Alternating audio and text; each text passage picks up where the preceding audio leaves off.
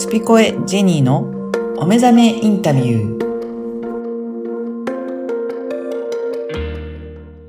こんにちは、小ラボの岡田です。こんにちは、ジェニーです。ジニーさん、今回もよろしくお願いします。よろしくお願いします。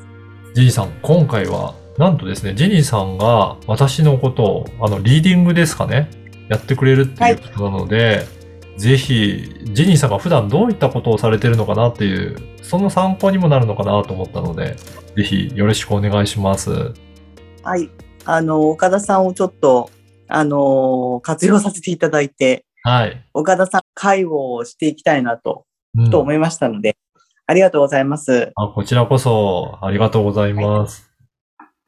で、今回はですね、えーあ使うものは、使うツールって私よく言うんですけれども、うんえー星、星を使います。はい。はい。えー、先生術というもので、ホロスコープというものを、あの、つく、使うんですけれども、はい。岡田さんってホロスコープってわかりますか？なんだか。えっと、なんとなく聞いたことはあって、なんか、えっと、生まれた時のあれですかね、その時にどういう風な星の並びになってたかとか、そういったところでなるんですか？あ、素晴らしいですね。や、やられたことある、ありましたっけ？いや、えっとね、ちょっとそういったお話は、あの、していただいたことあるんですけど、実際にはやったことはないですね。あ、そうなんですね。うん。あのー今、岡田さんおっしゃったように、ホロスコープっていうのが、その皆さんがですね、生まれた、えーその生年月日、うんあ。と時間と、どこで生まれたかっうんていうところで、あの、天体って、こう、常に、まあ、に、に、あの、地球も自転してるっていうことで言うと、まあ、動いてるわけですよね。そうですね。はい。で、動いてるものに関して、例えば太陽とかうん。月というのは私たちの生活に欠かせないっていうところが、もう認識が強くあるので、はい。そのあたりの重要性っていうのはわかると思うんですよね。うん。そうですね。特に、はい。太陽とか、もうまさに、えー昼間とか夜とかってお大きく影響しますし、月なんかも潮の満ち欠けとかで影響があるんだろうなっていうのはなんとなくわかりますよね。そうですよね。うん。なので、まあ、えっと、少なからずちょっと、あの、どっかのタイミングで、その太陽系とか、はい。地球を取り巻く天体っていうものに関しては、うん勉強したりとか、うん話聞いたりとか、なんか並び方を見たりとかっていうのはあると思うんですよね。はい。で、その中で太陽はもう朝昼という、あのうん、ものを作ってくれるし、月は、あの、太陽とその地球の影というはい。ものがあって、で、その満ち欠けに関して言うと、やっぱりここも、あの、昔から欠かせないものっていうのも、うんなんか私たちは、占いというよりは、はい。もう、なそこに共存してきたっていうのがわかると思うんですよ。はい。なので、あのー占いっていうよりは、こう、もう生活に馴染んでいるものっていうことで言うと、うん全くちょっと見えていない、うん例えば金星、火星、水星、木星、土星とかですね。はい。そうなってくるとちょっとアウェーな感じっていうか、そうですね。なかなかね、肉眼でそんなにパッとわかるほど、あの、詳しくなかったら、ど、どれだろうっていう感じにはあるかもしれないですね。ですよね。ただやっぱりこの太陽系っていうところで、あの、地球がその、えー惑星って言いますけども、はい。囲まれているし、なんかこう因果関係というか、まあ引力とか、うんこう、ね、常に惑星も回っているわけですよね。公転してるわけですから。はい。そういった意味で言うともう少なからず、まあ多大な影響を受けているんだよっていうことが、あの意識すればわかると思うんですけど、うん。まあその一つの意識づけっていうところでこのホロスコープがあるかなと。ね。で、あのーまあ前置きちょっと長くなっちゃいましたけども、この、えー生年月日と生まれた時、うん。えー時間、場所におおいて、その惑星たちがうん。どこにあったのかっていうところが、この円を描いた時にですね、はい。えーここに太陽ある、ここに月ある、ここに風あるとかっていうのが、ちょっと、えー一つの地図みたいな。おー。で、こう、表示されている、そこをですね、こう、いろいろ読み解いていくと、うんなるほどねっていううん。ことが、私自身もあったので、うん。まあ、この仕事をしてるんですけれども、はい。まあ、そういう観点でですね、あの、お聞きいただくと、ちょっとこう、あ、なるほどとか、うん。え、本当？とかっていうところがあったとしても、うん。そこにこう、まあ、潜在意識的なものが今度、潜在意識に上がってくるタイミングだったりするので、はい。なんかこっから動くかな、みたいな感じで、これいつ、もこういうセッション楽しいんですけどね。うんはい。やっぱり、生まれた時のその天体の位置っていうのがすごく大切になってくるっていうことなんですかね。そうですね。意味がねあります。意味があるんですね。はい。はい。はい。なので、じゃあ早速。えー岡田さんをリーディングしていきたいと思います。はい。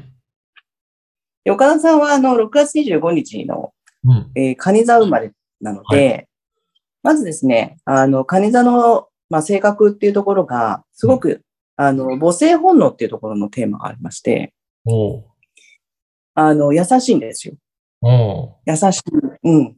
で、まあ、ただ優しいわけだけじゃなくて、お母さん的な愛といううんところがありまして、で、かといってですね、全員をまんべんなく、こう、愛するっていうよりは、うん。ご自分の、えー領域に入ってきた方たちを優先的に大切にすはい。る。はい。全然あの制限かけてるわけじゃないけれども、うん。あのー目の前にいる人たちを大切にするっていう傾向、はい。が、まずあります。うん。でですね、えっ、と、この太陽が、あのー、5っていうお部屋に入ってるので、はい。この 5, 5っていうおお部屋がテーマになりますね。えー5はですね、あの、好きなこと、楽しいこと、ワクワクすることっていうののテーマなんですよ。はい。なので、障害的にテーマとしては、えー常に好きなことを追求するっていう。えー。なので、こう、ワクワクする面白いとか、うんで、これが自分だけじゃなくて、いろんな人がこう、あの、ワクワクするっていうのっていいよねっていうところがまず、まあ、金座との金があって、はい。それをこう提供していきたいし、あの、情報を取ったら、それを、あの、どんどん発信していくとか、はい。まあ、そういうところを常に、えー追求していけ、いき、体験していくっていうのがテーマになってます。えーどうでしょう？これは、か、カニ座と太陽の関係から、そういったところを今読み解いていただいたっていうことですかね。ね、カニ座のやっぱり性格と、うん。そのカニ座が、えっ、と、カニ座っていうかごめんなさい、えっ、と、太陽が位置している、うん。あの、ハウスっていうのがあ12個ありまして、この12のハウスっていうのが一つ一つテーマがありまして、なるほど。ほその中、この5番目に、岡田さんの場合は太陽が入ってまして、その5番目が、あの、なんていうかな、テーマ、うはい。大きなテーマ。っていうことなんこですね。こをうん。主力にしていくと、あの、底上げするんですよね。ええいや、いろんなところ今が、おっしゃったところ、まさに今やってる仕事って、そういった面があるかなと思って、ワクワクしてるところで、いろんな方のお話を聞きながら発信をしていけっていうところって、ぴったり当てはまるんじゃないかなというふうに感じますね。そうですよね。なのでもう、あ、そのままいらっしゃってるなと思ってます。もなるほど。へ。はい。で、もう一つですね、まあ、太陽と、あとですね、えっ、と、月と、うん。えー今、チャートおお持ちかもはい。わかりませんけど、見てますえ ASC って書いてある、アセンダントっていう、うんえーちょうどこう、円の、えー向かって左側に、うんえー水平、水平の線があります。そこにはいはい ASC ってあるんですよ。ありますね。これアセンダントと言いまして、えー岡田さんが生まれた時に東の空に何座があったのか、あっていうところもちょっとはいあの、重要な、うんえーポイントになってくるんですけれども、今言った太陽はいって。いうのがまずテーマになっていて、うんで、月というところがですね、ちょっと潜在的な欲望とか、うーん。そういったところがあの出てくるんですけれども、はいそ。してそのアセンダントっていうのはどういうふうにえ見えてるかっていう。ピアランスのところなので、はい。えさっきお話しした太陽が、えーそういったテーマ。はい。で、次に月っていうところは、まあ、欲望を表すっていうところでですね、月がですね、えーお羊座なんで、うん、うん。岡田さんの場合はですね、こう、ちょっと皆さんがやったことないこととか、うん。先駆者的なところがあります。ああ、はいはい。誰もちょっとまだやったことのないようなものもやりたいっていううん常に欲望があって、それをなんか実現していきたいという欲求。ああ。どうでしょいや、確かにあの、今やってる、このポッドキャストの事業なんて、まさにそうでう、はい。あんまりやってる人いないところに、やっぱりここをやってみたいっていうことで、やり始めていってるので、うん。だから誰かと一緒のようなことやるよりは、そういった特徴を持っうてんやっていく方が、自然と選んでる感じしますね。ね、自然と選んでるから素晴らしいですよ。大体皆さん、あの、うん。テーマとか欲望に関してうん。分かっているようで、分かってなくて、はい。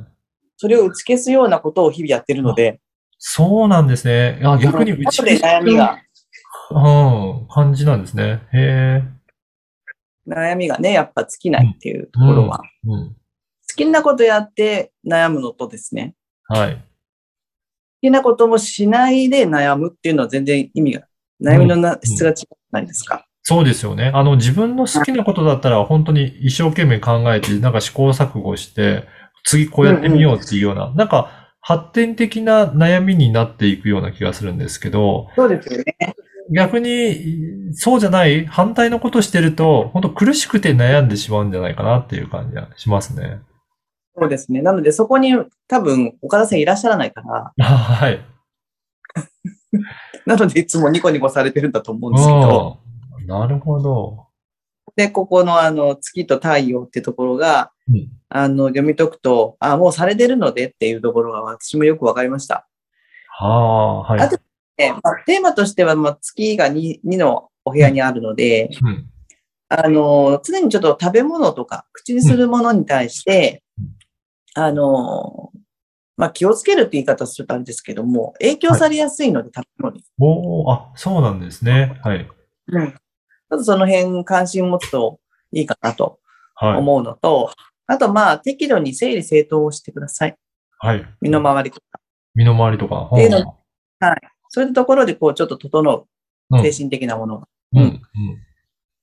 ていうところですね。あとはやっぱり、あの、生涯お金の動きは、あの、結構、あの、大きいと思うので。うん、そこは、あの、溜め込まずに流すっていうことを、あの、されていくと、また循環が起こるのでですね。ああ、じゃあ、食べていくんじゃなくて、こうやってつ、あの、ま、循環させながら色を使って、そしてまた入ってきてっていう流れを作っていった方うですうんうんお金に関してはいいっていうことなんですね。そうですね。まあ、全般的に皆さんそうなんですけれども、うんうん。あの、それもちょっと、えー、強く出ていらっしゃるかなっていう感じですね。なるほど。まあ、お金はね、皆さんテーマだから、そうですよね。うん。なので、まあ、好きなことされてて、うんえー先駆者的にやりたいことをリーダーシップ取ってやっていく中でですね、うん。まあ、あとはお金とどうやって付き合っていくかっていうテーマもあると思うんですけれども、まあ、はい。そこも、あの、意識されるといいと思いますしうん、あとは、アセンダントの部分はですね、水亀座なんですよ。はい。なので、すごくあの、この水亀座っていうのは、あの、風の要素が強くてですね、うん。ちょっと独創的な感じへえ。なんですね。なので、あの風変わりにはあんまり見えないと思いますけど、結構こう、うんやらされてることが、うん。皆さんやって、やってないことをやってらっしゃるっていうのもあるし、うん、うんあのアーティスティックというか、はい。まあ、サラリーマンではないねとか、うん。そういいうような雰囲気を出していらっしゃいます。うん。やっぱりこういったところからも、まあその、はい。あの、ところが、読み解いていけるっていうことなんですね。いや、今回はこういった、まあ、基本的なところをちょっと読み解いていただいたんですけど、次回ちょっともう少し詳しく。詳細についてもちょっとお話伺えたらなと思いますので、よろしくお願いいたします。まだいろいろあの、お伝えしたいことはありますのであ、ぜひ楽しみにお待ちください。はい。ジェニーさん、今回もありがとうございました。ありがとうございました。